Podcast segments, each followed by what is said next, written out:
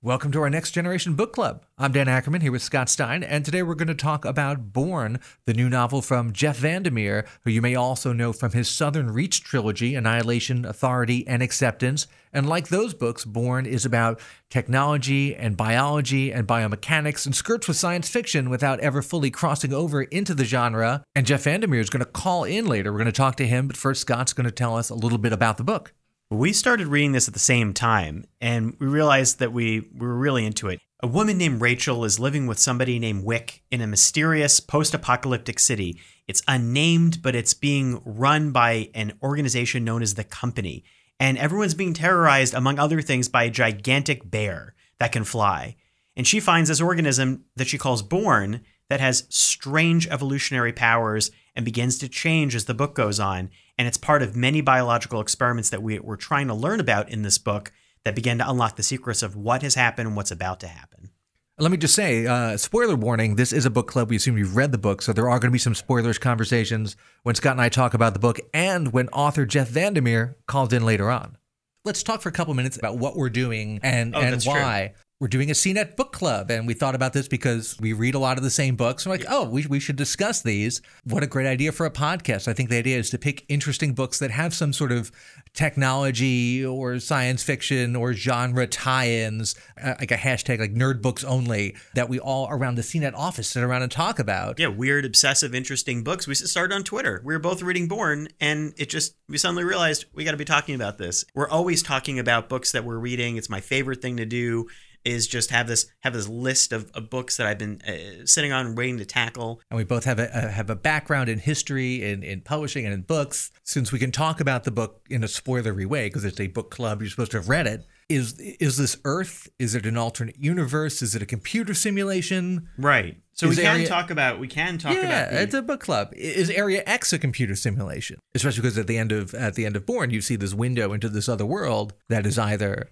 a different timeline, a different universe, a simulation itself. The real world and this and the world we're in the book is not the real world. also i just thought of this like is that doorways like other universes or like it hit me that that's like this is a story of colonialism this is like company that terraforms and changes history and i was thinking about like like that's the story is that it felt like someone else came in kind of like the the founding of america you know like someone else came in they brought stuff they brought supplies and then it's like infecting and changing the landscape and then it withdraws but that becomes like they mentioned at the end kind of like history and reality begin to change Did this company come in and infect this world on purpose as kind of a test bed, as an experiment? Uh, did things just get out of control and they didn't mean to destroy the world that we see in the book? And Yeah. all of a sudden you have giant flying bears? Well, that was the question I had was like, how much of it was intentional? How much of it was accidental? Was this an exploration? Was this a takeover? But at the end, feels like it's a takeover. And it feels like this was, again, like a terraforming, a planned colonization. But for what? You know, was the other world dying or is it merely an expansion? It's kind of like the, you know, that's like the colonialism thing again, where you, you know, her story in the past was they were escaping something dying, but everything we see in that other world looks like it's perfectly okay. It's just to brave new areas, to continue to throw seeds, like Borne as a seed. and you never see anyone. They talk about the company all the time, but you never see anyone from the company. And when they finally go there, there's nobody there. Yeah. Did they all get killed? Did Except- they run away? Did they go through the portal back into the other world? Or did they become the foxes? Did they become the fo- oh? Did they become The foxes are the weirdest part of the book. Those like quantum foxes. I don't know what you call them. Like these things that just, they, or she, she doesn't even really know if they're foxes. I feel like at the end, like reality is, um, it's like an occlusion. Like she just basically says they're foxes, but then says later on that they might have hands, or she says they keep changing. Well, anything can be anything else. Because Right. Borne can shapeshift and a bear can fly. Ooh, that's the other thing is that once, so it's like the unreliable narrator. Like the moment Borne becomes a shapeshifter, I immediately distrusted and questioned every single thing in the book. And it's interesting because, like, everything could have been anything. And it totally threw me for loops. Like, I really thought the magician was Rachel.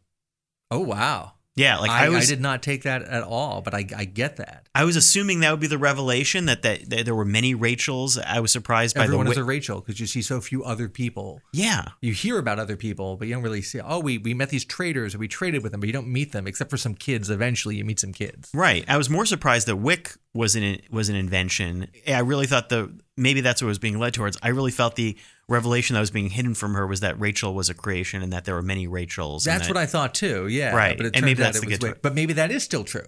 right. We don't really know. It's like Blade Runner with the implanted memories. Too. Blade Runner is a good kind of analogy for this. Oh, totally. Uh, because you have biomechanical people who don't know that they're not, you know, quote unquote real. Yeah, and Ex Machina, and it did give me feelings of like th- there's a little bit of like the Alien or like even Prom- I mean Prometheus is not a great movie, when- but Prometheus. Right. When you said, you know, Rachel, uh, maybe one of these creations, at first I thought of Prometheus. I forget the actor's name real fast, who was the Oh yeah, robot of Um, that. But then I went back to the original Alien and Ash, who was played by uh, uh, oh Ian Holm. Ian Holm. Is that the the Yeah, android? yeah, yeah, yeah. yeah. Oh, um, uh, Fassbender. Yeah, yeah, yeah, yeah. Magneto. Yeah, Michael Fassbender. Yeah, exactly. I love him. In the future, everyone will be known by their superhero name. Right, it's the Magneto.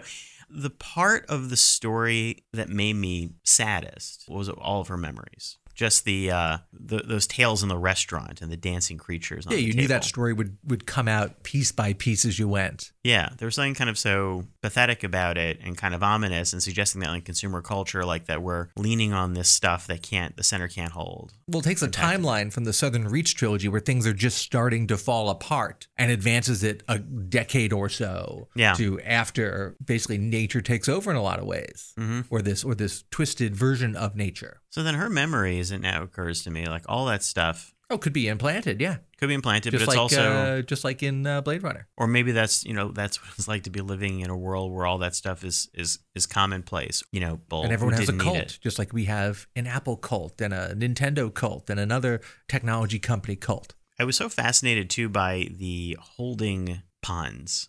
These like discard ponds that the company supposedly proudly gets rid of all of its mistakes into to fend for themselves and survive. But it becomes this sort of like petri dish where new things happen. right. And I'll tell you what that made me think of. The original Mary Shelley's Frankenstein. The Oh, yeah. creature is not created on an operating table with lightning coming down. He's actually created in a giant vat. Oh, and you really? can see, I think you can see some of that in the original Thomas Edison version of Frankenstein from like 1915, this lost film that was only rediscovered a few years ago. Before that, there was only like one like still of it, and you could see this you know creature. But then they found a copy of it. It's it's actually terrible because it's from 1915. Uh, but it's this uh, uh, Thomas Edison movie company version of Frankenstein. I think it's like 15 or 20 minutes long, and I think it has a similar sort of very very authentic to the book creation scene. Oh, wow. See, I've never actually read the original Frankenstein. I need to read that. Next book club choice. Yeah, seriously. need to- Frankenstein or the Modern Prometheus from 18, uh, I forget when. Also, the the holding uh, pond is a little bit like you know, it's like TechCrunch disrupt. it's the survival of the startups.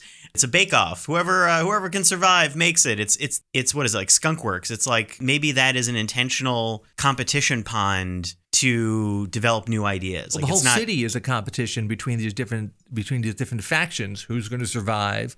Is this all being monitored remotely? Is there anything outside of the city? Yeah, we have no idea. The Mord thing was was pretty horrifying because the idea that they had to start making things based on humans, according to Wick.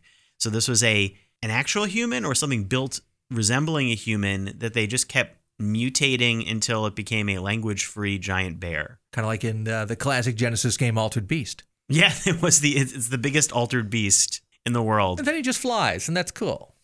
Yeah, I that is the fun part with biotech. You can just kind of, eh, it happens. You know, there's it's it's kind of like it's back to like you say, technology is magic, freeing itself from some of the details that might bear that, that might you know bog us down, going a little more freeform with possibilities. Well, that's what I like about this book and also the Southern Reach books is they don't get too bogged down in realism or the technical details, but they offer just enough little hints of like, oh, this is how this part of the universe works. This is how that part works. Like when you had to crawl through the tiny crawl space that was invisible to get to Area X from like suburban Maryland. Right. Uh, and all of a sudden you're in this other world, but you can't see it from the outside. But I've given you just enough rules that you find it believable that there's this transition space. That's an, and that's another thing that's in this too is you have these transition spaces. There's doorways. There's a, a, a number of times doorways are appearing, whether you're like creating new tunnels or you know that way is the way to where the magician is or the long crack that they're crawling through to get to the company or the mysterious tunnel that the foxes dig, and you know, it's it's or the mirror, um, that that mirror uh, wall. So yeah, there are a lot of like doorways that keep showing up in his writing, but like in this book too. If you think about the the apartment complex where where Rebecca and Wick live, I'm reading this description. Uh, it seems to have everyone has their own room, that there are skylights, uh, even though it's sort of post-apocalyptic dystopian. I'm like, you know, in New York, this would be some really nice real estate. Yeah, it's fine. Just like tear down some walls, like Borne does. I kept wondering about the giant swimming pool, how that worked. This big infected.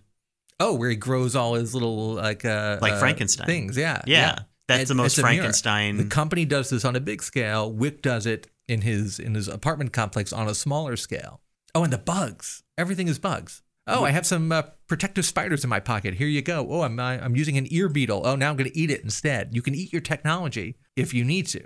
It totally made me think of David Cronenberg in several ways, in a good way, because Cronenberg's explored this a couple of times, like uh, Naked Lunch or eXistenZ with biotech that you have a relationship with, like the game pod. I, I, kept thinking about that type of thing, exactly like stuff that you have living alongside you that invades you, that it influences you. That is the ultimate end game to a biomechanical future. The technology becomes edible. Yeah, you can. You, that is the iPhone. ultimate uh, crossover purpose. You can use it as as a tool, or you can eat it when you're done with it, instead of recycling it, you just eat it. Well, it's like the fear of implants or the excitement of implants, depending on who you are. Yeah, just extending it to the point where you have no idea where the implant begins or ends. Like the worms, like the diagnostic worms. Just the, oh yeah, there's these parasites running through you that just kind of uh, that are just part of you. Also in September, edible iPhone 8. I'm calling it right now.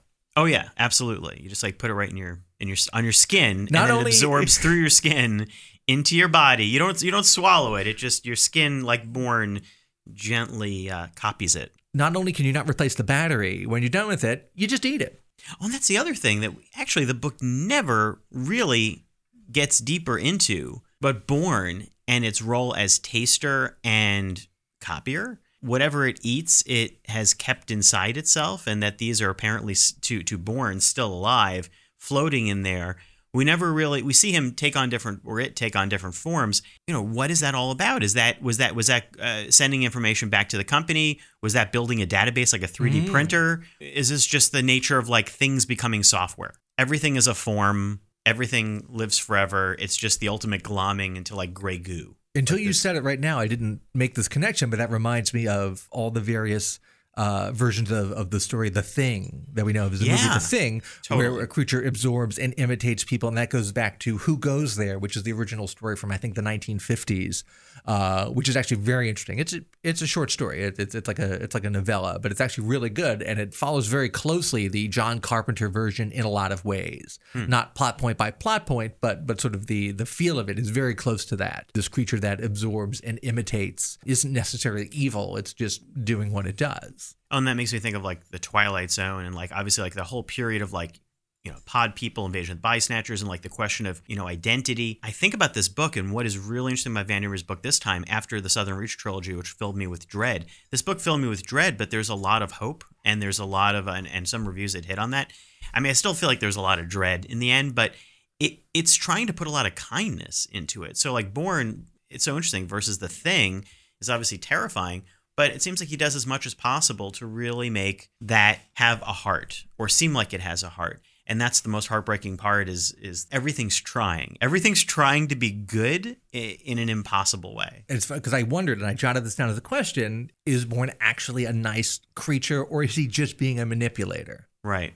Or does he know the difference? Does he be does he start as one and become the other does he even know the difference when he says, "Oh, am I a person?" Is he just being is he actually curious or is he just being charming to his human hosts so he can eat them later? I feel like it's it's like AI. It's like it's and it goes back to Blade Runner. Like it's it's a program and it's wrestling with the program. Maybe the program has mutated. It's it's not really real, but it it wants to believe that it's real. That's so, the question: Is it an AI? Can you grow an AI? That's the ultimate sort of biomechanical construct. Something that's an AI, but it is biological at the same time this definitely feels like AI. Like the way it learns that I mean, I love that opening part of the book where it's just about Borne learning and having those weird hybrid conversations of, of bits and pieces. It, it makes me think of like all of the AI bots that are there now and and um and explorations in machine learning that are like blending styles of speech from the books. And yeah, that's the point where like you just don't know. Yeah, maybe what Borne is is just mostly based on Rachel. Oh yeah, like it just absorbed her it's, personality. He smelled a certain way because she would find that pleasing. And I, since we talked about his sort of manipulation, and and at the end, you know, he's sort of reborn as something that reminded me of um, Groot from yeah from Guardians of the Galaxy, where he's reborn as sort of he just pretends to just be a plant and not move for a while to kind of stay undercover. I want to talk about that more, but now it's time to call. It's time to call Jeff VanderMeer. All right, let's Skype him up. This is hey there, Jeff. Hey. can you hear me? Okay. I can hear you just fine. This is Dan Ackerman, and I'm here with uh, Scott Stein. We're in New York. Hi. Hi. I, I, think my my initial question, and Scott and I were just talking about this, mm-hmm. is would you call this we're very interested in sort of genre and what people how mm-hmm. people classify things uh, the sort of uh, taxonomy of it which would you mm-hmm. call this a science fiction book how do you feel about the genre placement I, have been called just about everything in the book over time, and uh, so I've become a little cynical about labels. Uh, but they are useful in kind of directing the reader in, in some ways. And so while there is this you know relationship at the heart of the novel between the narrator Rachel and Borne that I think is very much almost in kind of a mainstream literary tradition, the novel itself kind of falls under kind of a science fantasy kind of you know mode because there's mythic elements. I'm not really interested in explaining the biotech from like a hard science fiction point of view. So sometimes the novel can almost feel kind of fabulous because you know you have this giant flying bear and i might you know provide an explanation for that down the line. But um, but yeah so science fantasy um, kind of provides a place where I can go into the mythic and yet still be kind of relevant to talking about the future. That's interesting because I've been doing some research recently in sort of the history of of science fiction in, in the early parts of the 20th century. And mm-hmm. before they had that term, they would use things like science fantasy and, and other sort mm-hmm. of combinations of words to describe this genre that didn't really exist yet.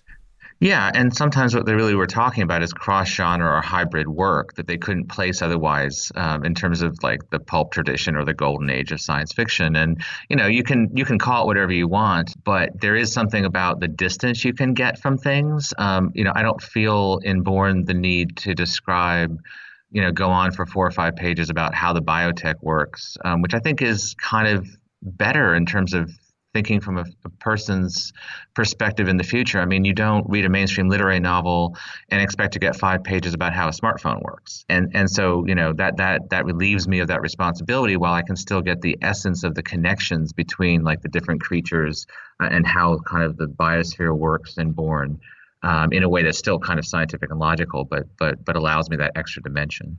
I think what's really interesting uh, when I read it, and also reading Southern Reach trilogy, is uh, is a sense of reality at play. You get the sense through Southern Reach of reality being in question throughout, uh, you know, on both sides. It, it, was different for me in Borne because mm. reading it, once you become aware of of things taking on other forms, mm-hmm. I question everything, and then there's a there's a sense of um, memory being withheld, something lurking all the time, and never quite. Mm-hmm getting a sense of entirely what that is, but I always felt like I was being watched. I always felt that reality was shifting, and that does seem to show up a lot in in in your work. Um, well, I, I like the idea of backdrops not just being inert because in real life, when we walk through a landscape, the backdrop isn't actually inert, even though we're the hero of our own story. And so, a lot of times, the backdrop is doing things that can seem a little uncanny or make you feel like you're being watched. And in Borne, for example, I have the feeling that the little foxes, which may or may not be biotech, but are definitely more intelligent than the foxes we have, are kind of peering in and watching the whole time. And, um, you know, memory does peer in and watch because memory is history. And in Rachel's case, the narrator's case, you know, her memory of this island nation she grew up on is the only link she really has to the past at that point.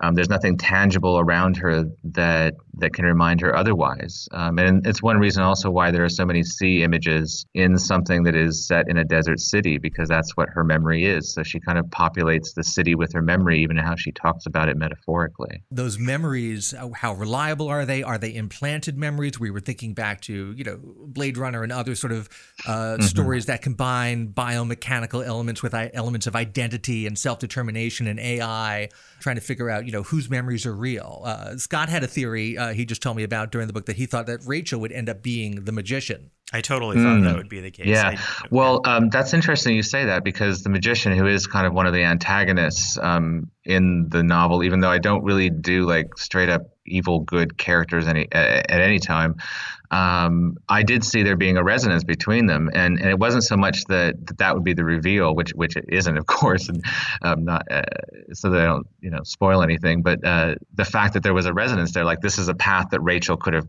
gone down mm. if she wanted power in the city. And so I did want there to be almost a kind of a doppelganger effect there.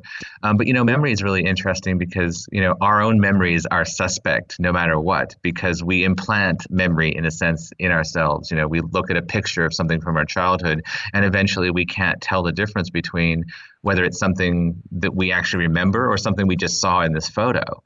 Um, so I, I, found exploring that to be very, very interesting. The idea of the company and its role as a, a kind of as a colonialist uh, mm. presence, and it felt like it, you know, kind of expansionism or or, or rewriting mm-hmm. the history of a space, and um, mm-hmm. and even Borne being like this uh, copier of all things, um, storing memories, maybe collecting them for mm-hmm. uh, for future purposes. Um, and that also begins to bleed like they did. That you can't ever go back. That maybe um, mm-hmm. even evolution like changes forms, and there's no putting it back in the bottle.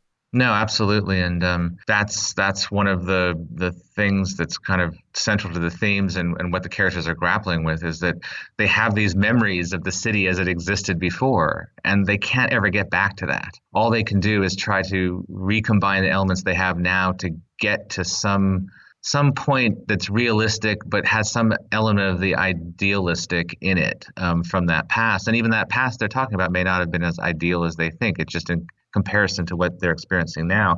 With regard to the company you know I debated giving the company a name, and then I thought, unfortunately, this process in our current world is so omnipresent and generic that it kind of made sense to just call it the company. And you do see this. You see this with multinational corporations today who go into an area and kind of like suck the resources out to make products that then they then ship to quote unquote richer parts of the world.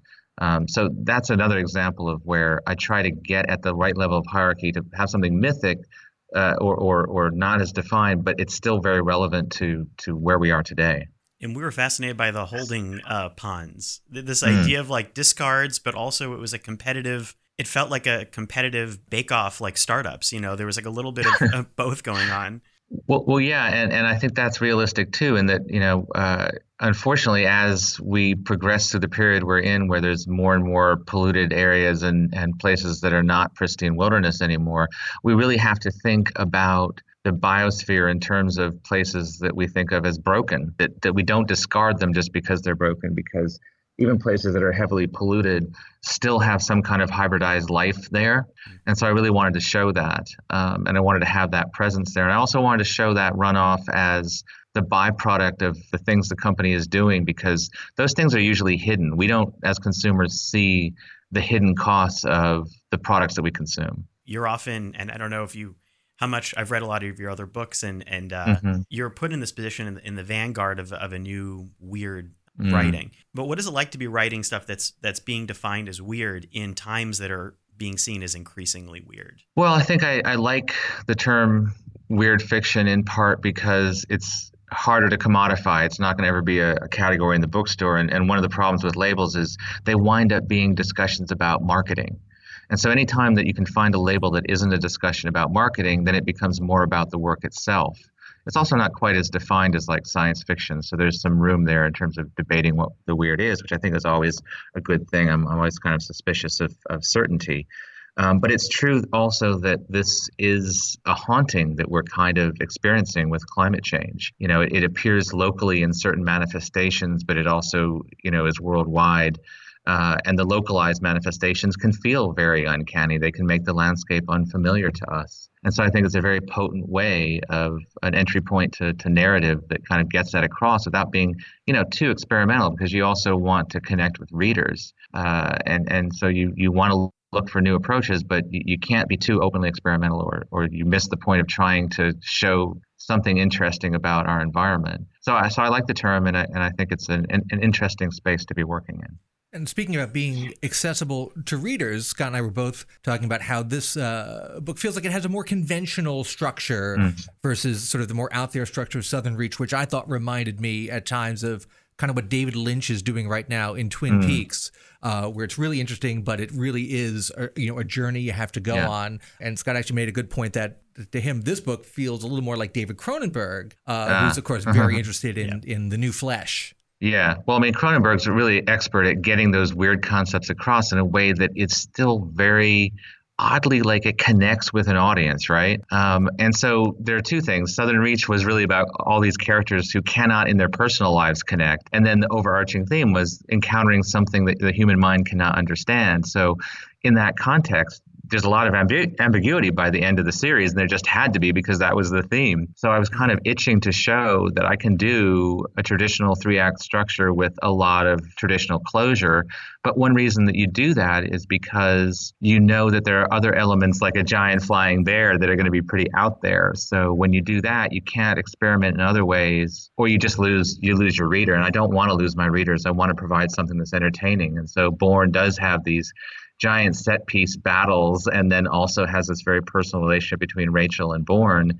Uh, as he kind of grows and she kind of becomes his mother that I think is the core of the novel and it's why people are coming up to me who say I don't I don't read science fiction Jeff but I love this book or you know I would never pick up a book about a giant flying bear but the Rachel Borne story carried me through this entire thing and and so I've been really kind of touched by the number of general readers who have come up to me and just like they've been they've responded to the book, and I feel very very blessed by that. Yeah, it's very it's it's kind of relentlessly hopeful at times, and it feels mm-hmm. like um you know pieces that we, we may have seen in other more uh, mm. definitely dystopian and ominous, and there's a lot of that in here but yeah, the, what really carries through for me were, there were so many moments that were hopeful and heartbreakingly emotional at times where, where normally you'd expect it to be more disruptive. You know, it ends on this hopeful tone, and a lot of moments are, are hopeful out of these pieces, like, you know, again, this like absorbing creature that is reminiscent of the thing, or, or you know, I think about all these mm. movies, even like Ex Machina, that are usually about where that goes bad. And this is always mm. about like the heart of, of something in there.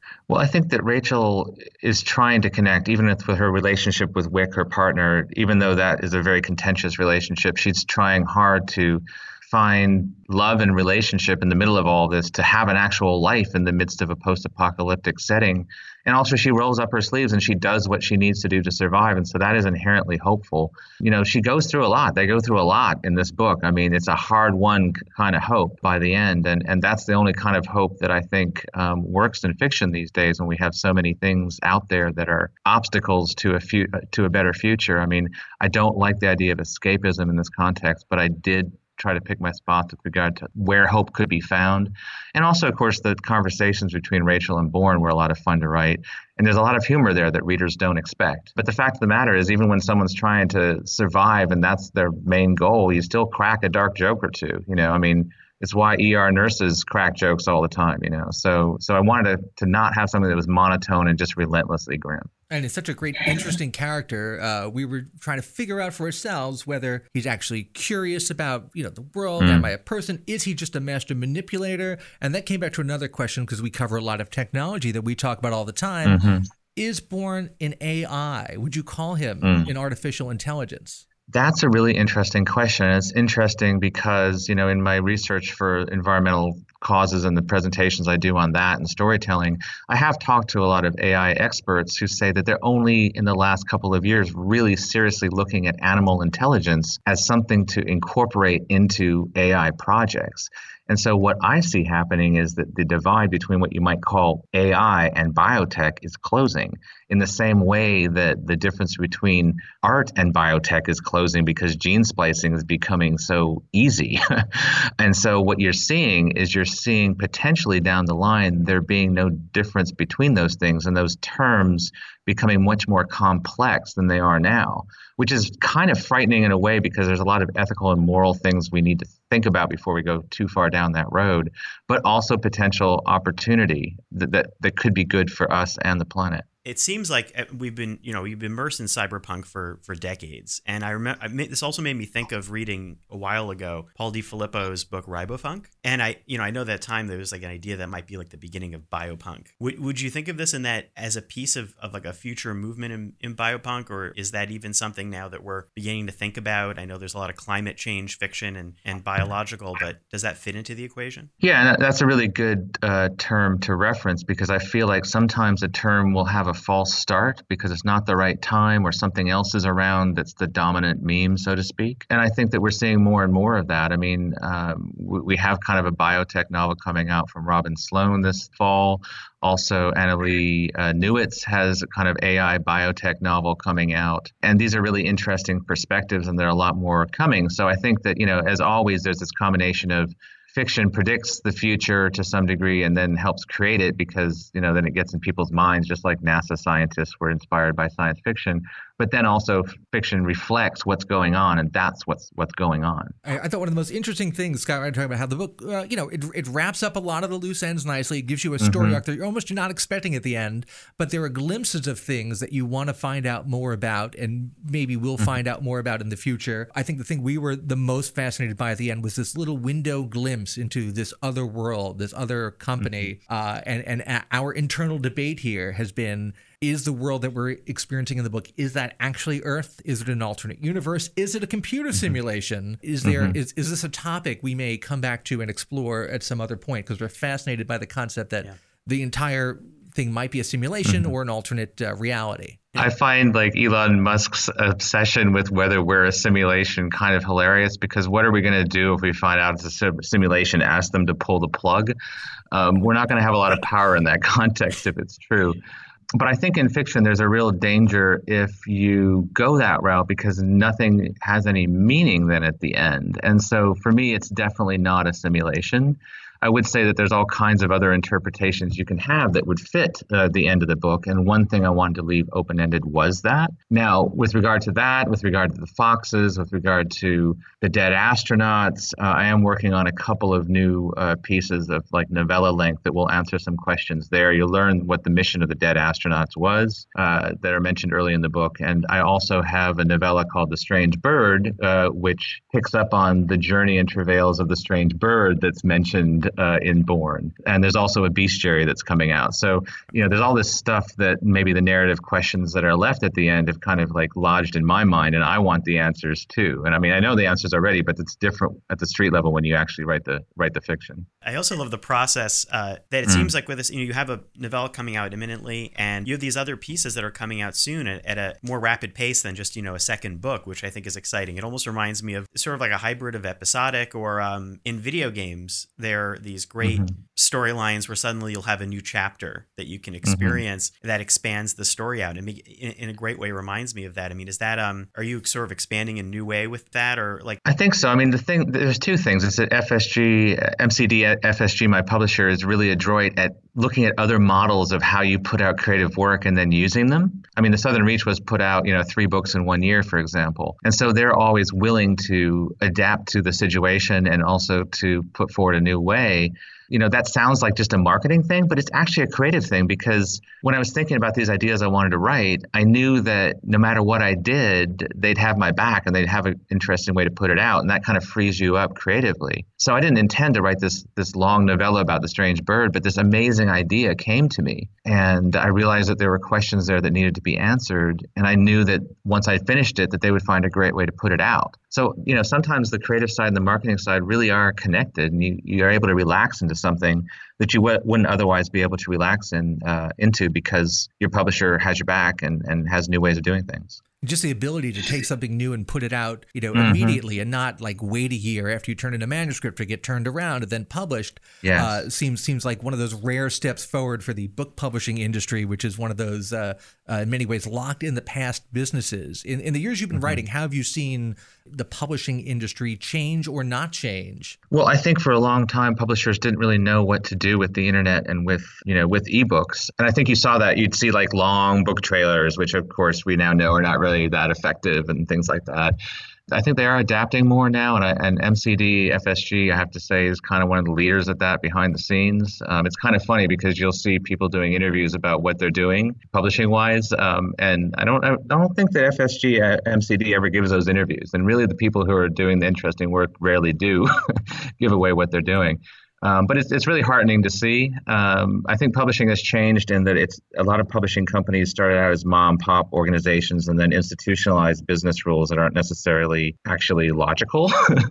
um, and so, having been published by a lot of different places, you kind of see the variations where they think their process is logical because it's the only process they've ever known really this kind of interesting ecosystem is evolving where I think it's good for everybody because there's so many different ways to publish and there's so many different ways to have a career, so to speak. Uh, and there's no one way that's the best way. So I think that's always always good. What's this next novella about? I'm cu- so curious about this. Well, in Inborn, uh, there's a mention of a strange bird that comes to the city and is transformed by the magician, and that just kind of lodged in my head. I was really sorry for the strange bird, but I was also curious where the strange bird come from. And yeah. sometimes you leave something in a narrative because it just kind of makes mythic sense, but then it kind of gnaws at you. And so the strange bird is the story of this this um, this kind of hybrid creature created in a laboratory far from the city who escapes um, this laboratory where she's been experimented on. And actually, you, you learn, and it's not really a spoiler, that part of her is kind of human and a very specific human. And you follow her somewhat episodic adventures until it kind of coincides with the timeline of Borne. Uh, and she comes into contact with the magician and she actually makes contact with the little foxes in a way that, that Rachel could have no knowledge of. And so, if you get up to the point where uh, she meets the magician, there are no spoilers. And at that point, it joins the timeline of Borne. And you kind of see the magician in a different light. And you see some of the other characters in a different light. And you get a better idea of what those foxes are up to. And, uh, you know, it's really about, you know, what it is to try to make, make your way in the world when you're a thing that's new, that's never been done before. And what does that mean? And how do you find yourself? and it's my first attempt at one of my first attempts at actually writing from a non-human perspective while still having kind of an adventure story around it. And is there any hint you can give about the bestiary that's coming out after that? I, I looked at the Thackery yeah. T. Lambshead books, and I love those compendiums of. When I first yes. read one, I didn't know if they were real or not. I had the sense of like uh, like found found footage. Yeah, um, I think uh, MCD is going to put that on their website digitally with illustrations from Eric Nyquist, who did the Southern Reach paperback covers uh, very soon. And uh, I just I went back and I counted all the creatures in Borne, and there were 120. And when I listed them all out, about 35 of them suggested additional narrative.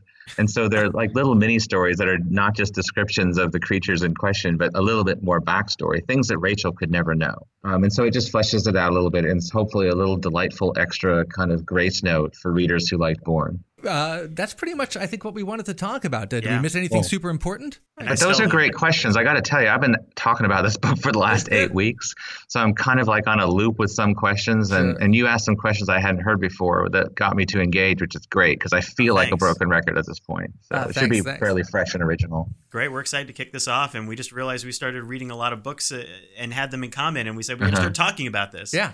I said, hey, let's do a book club because we do all these other podcasts and shows here at CNET. And we're like, yeah. hey, this would be a great one. Yeah, yeah. A book club's always a good idea. yeah. Cool. Well, thank you so much, yeah. Jeff. No, thanks. And thanks again for the opportunity. All right, great. I feel like uh, that was highly successful. That was awesome. Maybe we uh, do a wrap. You want to do a quick, yeah, like, yeah, two, a, two minute wrap, wrap, up? Yeah, I didn't get to ask the question about uh, the unnaming of things. He mentioned there was no point in giving the corporation a name, and I thought there was uh, parallel there between the unnamed scientists in the first uh, yes. Annihilation book, yes. and the the city doesn't have a name. Uh, Even Area X is like yeah. a placeholder name; it's not yeah. a real name. Uh, so so that that's interesting. The unnamed makes it you know kind of more mysterious and more and more dangerous in a way. Yeah, I think so. I think it's like an extension of the uh, literature of the weird. You know, it's it's uh, it's the unknowable, it's the uncanny. But that like, takes me back to Weird Tales and those pulp magazines of the 30s and 40s, where you had so much of this groundbreaking sort of genre jumping fiction. Uh, yeah. Even going back to even before that, things like H.P. Lovecraft, who would publish stuff in like Weird Tales style magazines mm-hmm. that were like you know horror and science fiction. But if you look at it now, there's a lot of this sort of uh, biological weird stuff going on. Yeah, and I also thought it was interesting when he talked about the episodic. Uh, I know that part of that is like is like marketing, but it's also um, everything now is episodic. Like we're so ingrained with like TV shows and, and games and, and, and, and things we publish online and podcasts and you know that's just the way we are. So um, it it does feel like the slow unfolding even though that sounds just kind of like a new medium, I think it's interesting because it also affects how you tell a story. So oh, it's so new for publishing the ability to Yeah. put something out right away instead of waiting a year or two. It's so it's so antithetical to the way traditional book publishing works, having gone through this process. I'll tell you one thing: Yeah. if you're going to publish a, a novel, they really want it to be a series or a trilogy or an Mm-hmm. ongoing thing they can go back and monetize again and again. But they want to do it every you know 24 months. They want you to have a new, you know, Jack Reacher book every X number of months, and you you plan it out. You write it for a year, you give it to them. They sit on it for a year, then they publish it, and by that time you're working on on the next one. So this ability to just do this digital only content.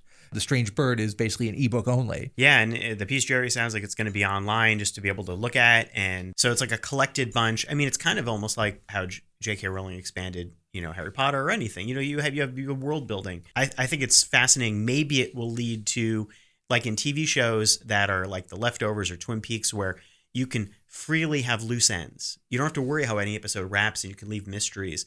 Maybe books can have a little more mystery and and loose ends, And you can come in where you want and leave where you want. Right. There's a, a, a little more of a looseness and, and understanding that, that that can happen because before you'd have to package everything so tightly and wrap up. So maybe it sounds like this has tendrils that are going into other things, which which I actually love. Um, as a as a requisite plug, I'm going to point out that I had a book that came out last year. It's called The Tetris Effect. It's a nonfiction story about the real life history of how Tetris was stolen from the Soviet Union, but it reads like a spy novel. And I know Scott has worked on a lot of projects. Yeah, I have a creative uh, background working on a lot of plays and, and things like that. I have MFA in theater, and I don't have a book yet. At some point, I bet uh, there's a gigantic manuscript in a drawer somewhere. I got some. I got some manuscripts in drawers. I think uh, the creative process has always been really fascinating to me. Before I ever was at CNET, uh, I think books are the one thread I mean, just like we're in the golden age of television in some ways, we're really in a golden age of literature and books in a lot of ways. It's so much easier to get and read books now.